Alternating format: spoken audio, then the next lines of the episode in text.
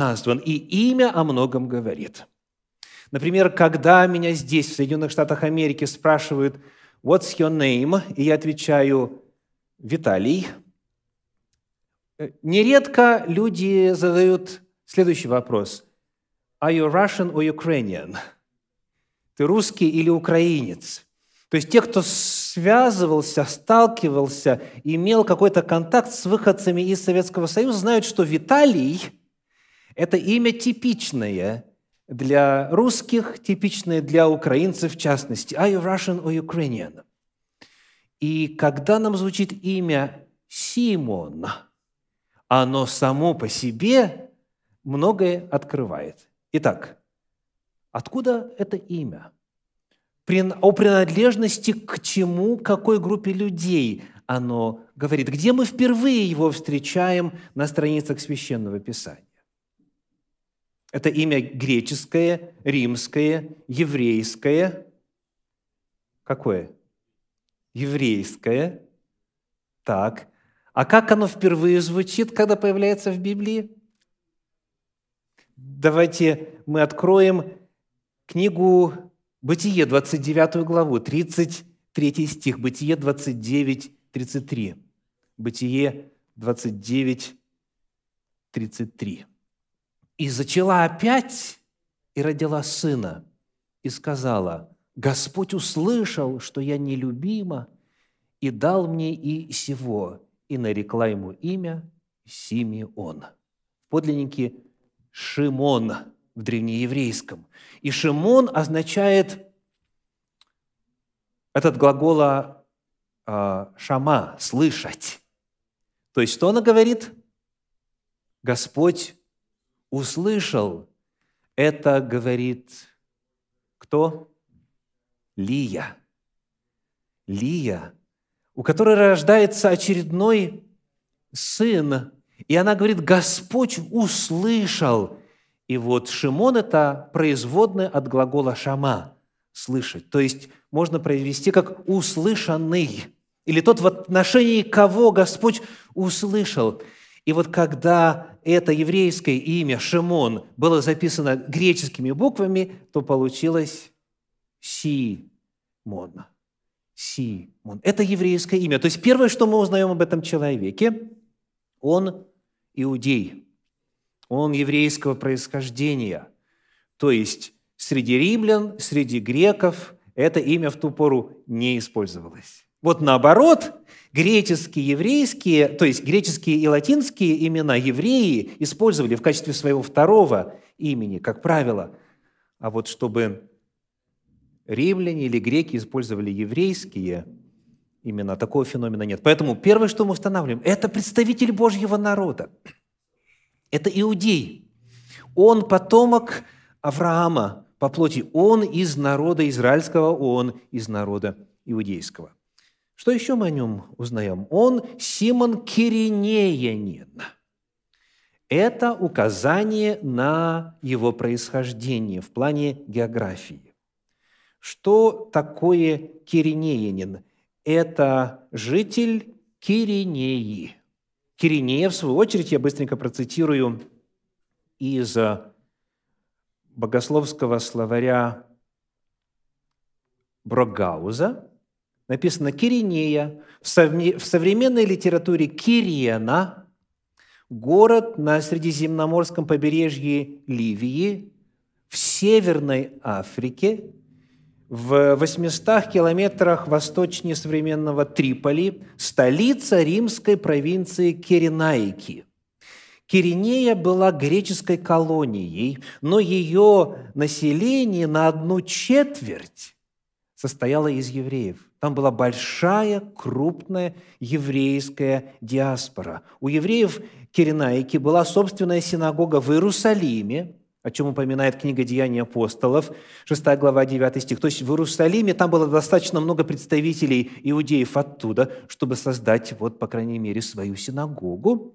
И дальше э, слова пишет, некоторые из них слушали проповедь Петра в день Пятидесятницы. Давайте посмотрим на вторую главу книги «Деяния апостолов», 10 стих. «Деяния апостолов», 2 глава, 10 стих говорит – Фригии и Памфилии, Египта и частей Ливии, прилежащих к Киринее.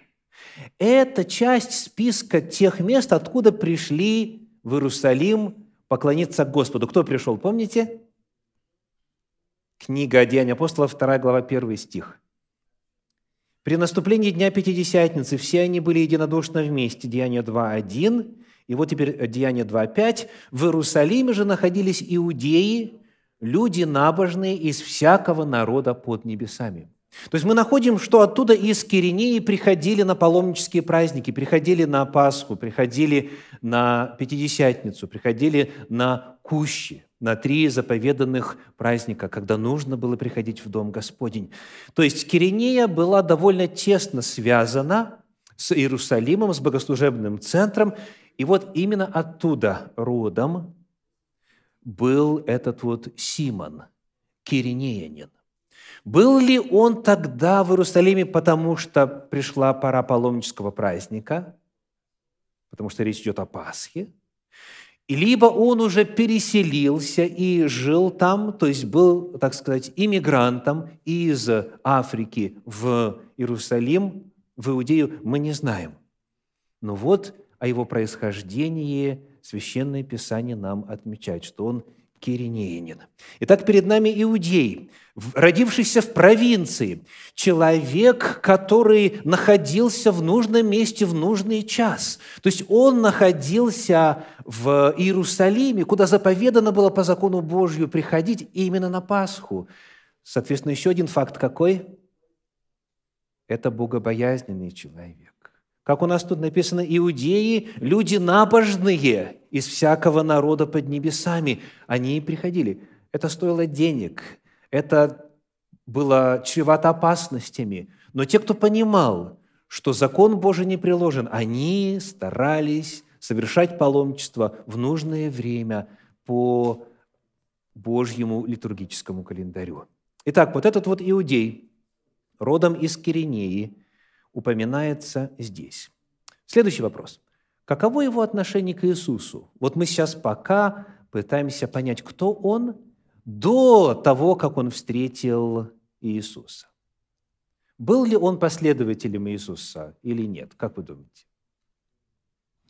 Давайте обратимся к контексту. В 23 главе Евангелия от Луки, в 27 стихе, вот, то есть сразу же после того, как упоминается этот Симон Киринеянин, говорится следующее, 23 глава Луки, 27 стих.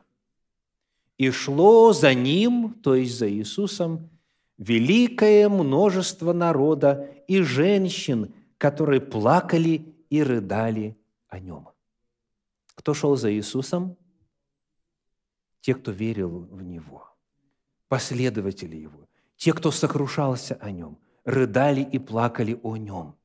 То есть Иисуса Христа сопровождала группа его последователей, его сторонников, соответственно, тех, кто верил в Него как в Мессию. У него была вот эта группа поддержки. Это одна группа. Как вы думаете, когда они оказались там, рядом с Иисусом? Если прослеживать евангельское повествование, то мы видим, что некоторые из учеников вот, да, все разбежались, а некоторые, тем не менее, следовали поодаль. И вот с момента его взятия они э, следили, отслеживали, что происходит. И те, кто верил в Иисуса, когда стало известно, что его предали на казнь, они, как мы видим здесь, были рядом с ним. Они шли и сопровождали его. Это одна группа. А вот то, как описан этот человек, Симон, показывает, что он к этой группе не принадлежал. Что о нем сказано? Возвращаемся Луки, 23 глава, 26 стих. «Захватив некоего Симона Киринеянина, шедшего с поля». То есть человек себе занимался своими делами. Да. Э, в том ли смысле, как его часто изображают серпом, что он земледелием занимался, или шел с поля в смысле вот откуда-то из пригорода шел в Иерусалим, в любом случае он не принадлежал к этой группе, он не был частью, он не был из числа последователей Иисуса. Когда мы смотрим на другие Евангелия, то вот, например, Евангелие от Матфея, 27 глава, 32 стих, вот как описывает этот эпизод. Матфея, 27 глава, стих 32 говорит, «Выходя, они встретили одного кириненина по имени Симона, сего заставили нести крест его». То есть вот идет вот эта группа, распинающие Иисус, его сторонники, и вот они встретили – то есть им попался человек совершенно определенно. Он не был из числа последователей Иисуса. То есть человек был иудеем, человек богобоязненный, но об Иисусе он либо не знал, либо не слышал, но в любом случае он не сопровождал его. Он не планировал, иными словами, он не планировал оказаться там на месте распятия. Это произошло, если говорить светским языком, случайно. Это произошло случайно. Итак, как вы, дорогие, реагируете, когда вас кто-то задерживает? Вот вы идете, у вас цель, вам нужно что-то сделать. Более того, вы торопитесь подготовиться к празднику, торопитесь к семье и так далее. И тут вдруг кто-то вас задерживает. Какие чувства появляются? А что, если эта задержка по своей природе, это посягательство на вашу свободу? Что, если эта задержка по своей природе есть для вас требование сделать нечто унизительное. Вспоминаем, что такое нести крест. Кто несет крест? Тот, кого распнут на этом кресте. Вот, то есть со стороны все выглядит так, что этот человек, вот окружающие, теперь воспринимают, те, кто не в курсе, те, кто не знает, ага, значит, у нас есть злодей по левую сторону, злодей по правую, те, которые сделали возмущение и убийство за это были распяты. И есть вот и этот, Симон, Симон Кириненин. То есть со стороны все воспринимается так, как будто бы он преступник. Это позор, это унижение, это, безусловно, для Симона в тот момент, ну, самое неудачное событие, которое могло бы случиться с ним – вот в этот праздничный день. Самый неудачный. Вот это то, что мы можем знать о Симоне до его встречи с Иисусом. Теперь давайте посмотрим на саму встречу. И первый вопрос, который я хотел бы здесь задать, звучит так. Почему вообще возникла нужда нести крест Иисуса? Раз обыкновенно сами наказуемые несли свой крест, почему Иисус того же не делал? В Евангелии от Матфея, 27 главе, в стихах с 26 по 30 рассказывается, что делали с Иисусом до этого. 27 глава Матфея, стихи с 26 по 30. «Тогда отпустил им Вараву, а Иисуса, бив, предал на распятие». Вот это короткое слово «бив» – оно является переводом греческого «фрагалоо». И вот его значение. Цитата.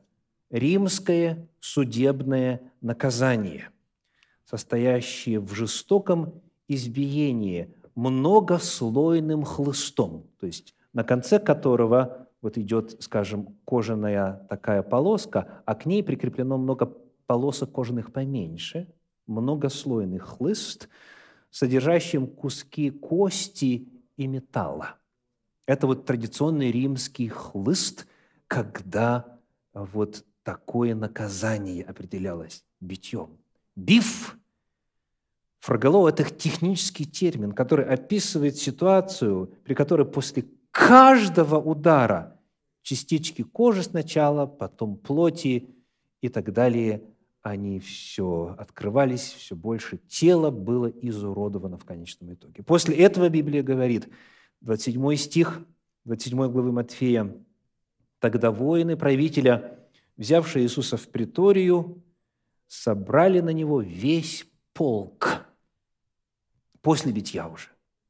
И, раздев его, надели на него багряницу, и, сплетя венец из терна, возложили ему на голову и дали ему в правую руку трость. И, становясь пред ним на колени, насмехались над ним, говоря, «Радуйся, царь иудейский!» И плевали на него, и, взяв трость, били его по голове. И когда насмеялись над ним, сняли с него багряницу и одели его в одежду его, и повели его на распятие. И следующий стих, выходя, встретили Симона. То есть причина, по которой нужен был человек, чтобы нести крест, заключалась в том, что Иисус просто не был в силах. Он настолько был обезображен, он настолько был измучен – что нести крест он просто физически не мог. И вот Симон Киринейнин попадает в эту группу, когда ведут троих на распятие. И один из них нуждается в помощи. И воины заставляют Симона нести крест. И вот в Евангелии от Луки, когда описывается эта история, есть один маленький штрих, штрих, который звучит так. Луки 23, 26 снова. «Возложили на него крест, чтобы нес за Иисусом». Вот э, нарисуйте, пожалуйста, эту визуальную картину. Идет Иисус, вот такой окровавленный, обессилевший, оплеванный. И за ним, текст говорит, чтобы шел чтобы нес за Иисусом, за ним следом, за ним следом идет Симон. То есть Симон все видит, он все слышит, он все воспринимает на запах. Все, что происходит с Иисусом вот на этой дороге, всему этому становится Симон непосредственным свидетелем. Он идет прямо, прямо, прямо, прямо рядышком с Иисусом. И вот когда мы задаем вопрос, а что же было на этой дороге от места судилища к месту распятия, в Евангелии от Луки рассказывается следующее. Мы находим в 23 главе стихи 28 и 29.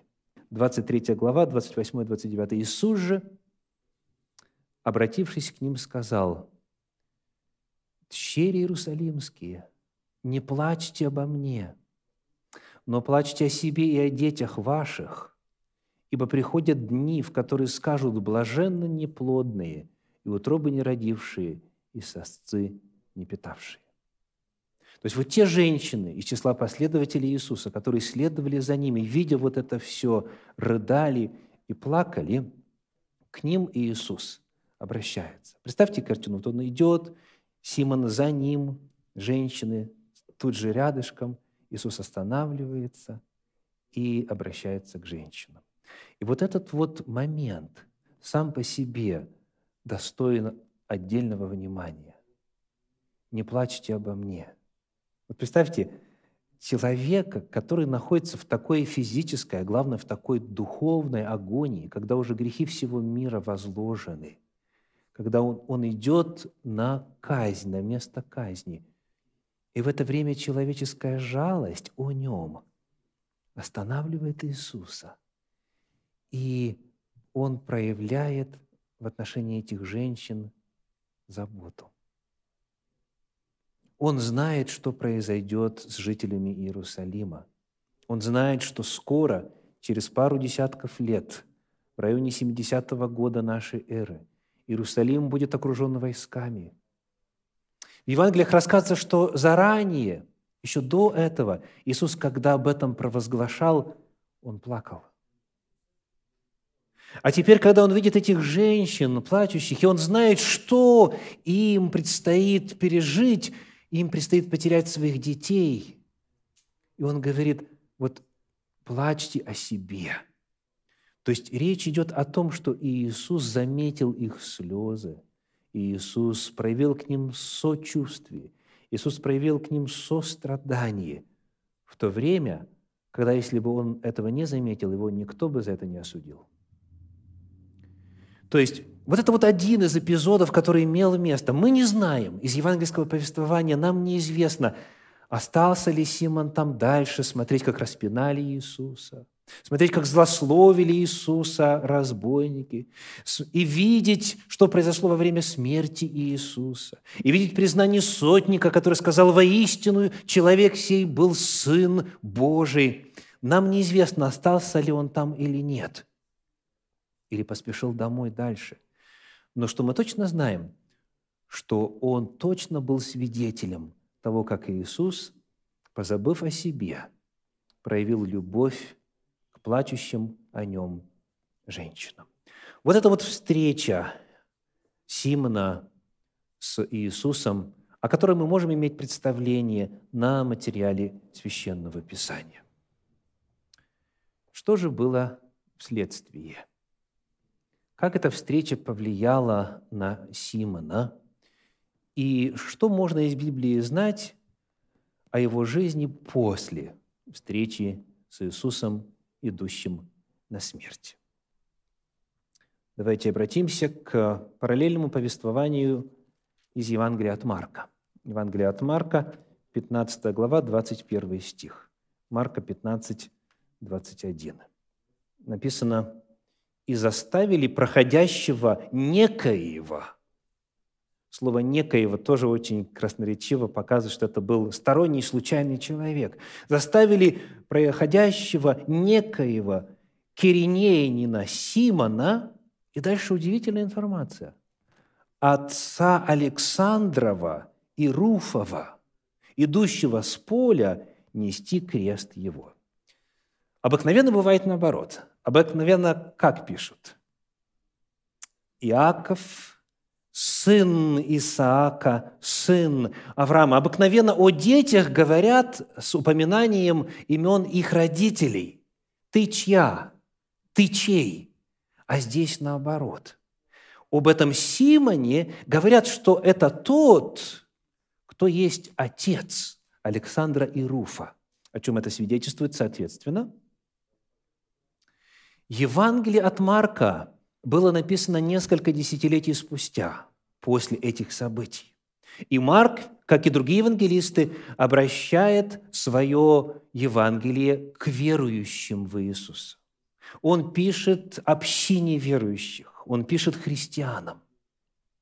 И вот, обращаясь к этой аудитории, он говорит, знаете, этот человек, этот Симон из Киринеи, это тот самый, у которого дети Александр и Руф. Это свидетельствует о том, что те, кому Марк писал, этих людей знали. То есть они не знали самого Симона, но знали его детей. Это означает, что на тот момент, когда писалось Евангелие от Марка, дети Симона, Александр и Руф были христианами. Мы не знаем, когда они стали христианами.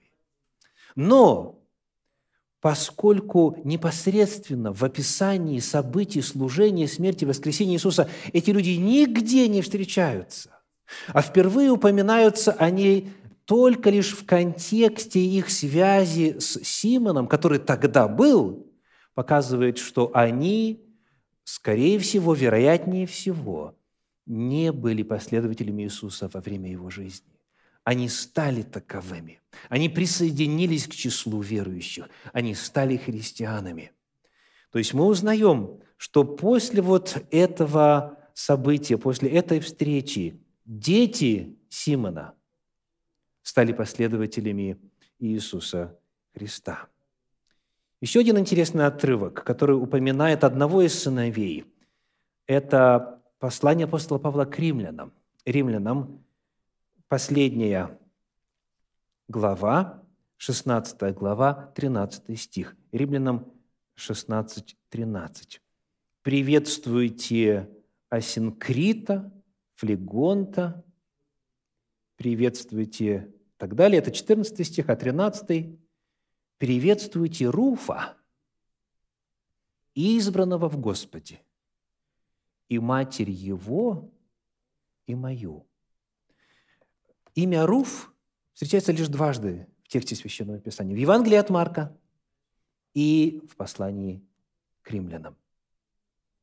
И вот мы узнаем, что об этом человеке, о сыне Симона, о Руфе, апостол Павел пишет, что он избран в Господе. То есть это совершенно четкое заявление о том, что этот человек принадлежал к церкви. Но тут мы еще кое-что узнаем.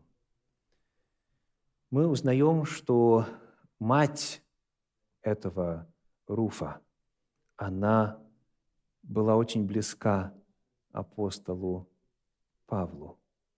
Они не были родственниками, она не была ему родной матерью, это совершенно определенно. Точно так же, как, например, э, Марк, сын мой, пишет апостол. Марк, или Анисим, сын мой, пишет апостол. Да? Сын в смысле, через него обрел веру. Сын в смысле духовных отношений, вот этих особых связей между апостолом и тем, о ком он пишет. И вот именно в этом смысле апостол Павел говорит, приветствуйте Руфа, избранного в Господе, и мать его и мою. То есть мать Руфа относилась к Павлу как к своему сыну. Она тоже была частью общества верующих. То есть, таким образом, мы узнаем, что и жена Симона Кириненина, она тоже уверовала в Иисуса. И, наконец, книга «Деяния апостолов», 13 глава, первые три стиха. «Деяния апостолов», 13 глава, первые три стиха. «В Антиохии, в тамошней церкви, были некоторые пророки и учителя. Варнава и Симеон, называемый Нигер, и Луций Киринеянин, и Манаил, совоспитанник Ирода Четвертовластника, и Савл – когда они служили Господу и постились, Дух Святый сказал, «Отделите мне Варнаву и Савла на дело, которому я призвал их». Тогда они, совершив пост и молитву и возложив на них руки, отпустили их. Здесь снова встречается имя Симона. Это имя было очень распространено в то время. Фактически двоих из учеников Иисуса звали Симон. Да, был Симон, сын Ионин, был Симон Канонит и так далее, возможно, даже еще один. Вот. То есть само по себе имя не, не говорит о том, что это именно этот самый Симон. Но он как тут назван? Симон Нигер. Это э, вот в современном контексте уже даже как-то странно звучит. В греческом точно так же. Это не перевод, это транслитерация. То есть нигер так по-гречески. Что означает? С темным цветом кожи. Или же житель Африки. Откуда был Симон? Из Киринеи, из Северной Африки. Когда началась массовая репатриация иудеев из бывшего Советского Союза в Израиль, многие из них обнаружили, что те евреи, которые там уже жили, некоторые из них ну, совершенно на евреев не похожи. То есть европейские евреи, приехав в Израиль, обнаружили, что евреи из Африки – сущие африканцы. То есть, ну, совсем и нос другой, и цвет, и цвет кожи, соответственно, и так далее. Но евреи евреями. Тору знают, Тору читают, в синагогу ходят в субботу, соблюдают, кашрут соблюдают. Речь идет о том, что вот этот Симон Киринеянин, он был родом оттуда, именно из Африки. потому мы не можем со стопроцентной уверенностью сказать, но вот Обозначение его именно таким образом привязывает его к материку, привязывает его к цвету кожи. И упоминание следующего человека за ним, Луций Киринеянин, дает еще и контекстуальное подтверждение того, что речь идет именно о той территории, что этот Симон был тоже оттуда, как и Луций. И Симон отличался вот своим темным цветом кожи. Это не африканец в смысле потомок известного сына Ноя – он потомок Авраама. Но когда иудеи были расселены, то вот обретаясь среди разных народов, они становились похожими на местное население. Поэтому, если это так, а доказательства у нас минимум два в тексте, то тогда, дорогие братья и сестры, это означает, что этот Симон, Нигер, он же киринеянин, он был одним из тех, кто назван здесь пророками и учителями, через которых Дух Святой сказал в отношении Савла и Варнавы, «Отделите мне Варнаву и Савла на дело, которому я призвал их». Тогда они, совершив пост и молитву и возложив на них руки, отпустили их. Симон стал одним из тех, благодаря кому Дух Святой открыл работу и призвание для Савла, он же и Павел. Это было началом первого миссионерского путешествия. И благодаря этому каналу очень многие, тысячи, десятки тысяч людей обрели спасение в Господе. Вот это то, что можно знать из Священного Писания о результатах, о последствиях этой встречи Симона. Так сегодня моя проповедь называется «Заставили нести крест его». Вопрос сегодня заключается в том, что вот эта встреча нежеланная, не, план, запланированная, случайная по человеческим меркам, более того, обременительная встреча с Иисусом Христом, идущим на распятие, изменила жизнь Симона, изменила жизнь его детей, его жены, изменила жизнь его самого и изменила курс истории. Он стал служителем Божьим. Встреча с Иисусом, вот взгляд на Спасителя, который вместо себя заботится о других. Встреча с Иисусом, идущим на распятие, изменила жизнь человека. И потому вопрос ко всем нам, произошла ли моя встреча с Иисусом? Увидел ли я, услышал ли я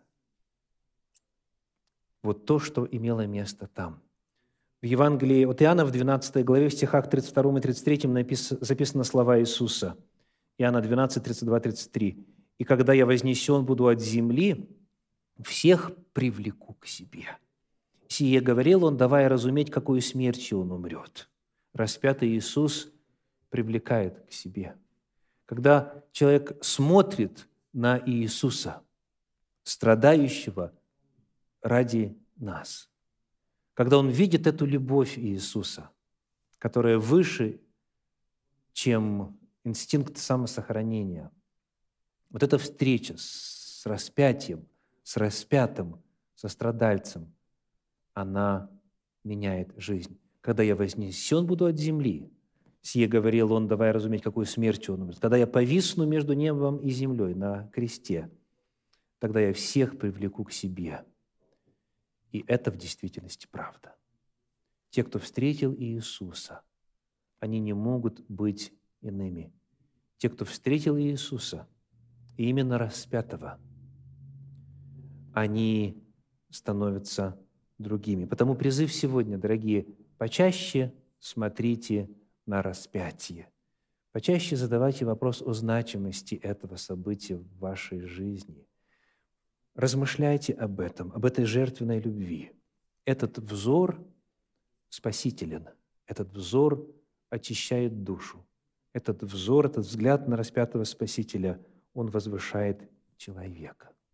А также, когда встречаются в вашей жизни незапланированные остановки, которые вызывают у вас досаду, когда кто-то вас оскорбляет, когда кто-то мешает размеренному ходу вашим планам и так далее, когда кто-то вас унижает, задайте вопрос, а не потому ли Господь допустил это событие в моей жизни, чтобы мне воспользоваться им и кое-что в своей жизни поправить?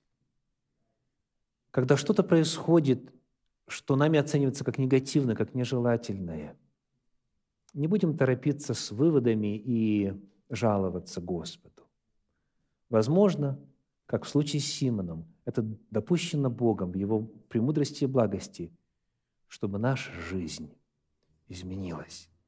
Потому всякий раз, когда что-то происходит в нашей жизни, что воспринимается как нежелательное, может быть, это способ, который Бог использует для нашего преобразования. Задавайте этот вопрос. И смотрите на Иисуса. И вспоминайте, какой ценой досталось наше спасение. Аминь.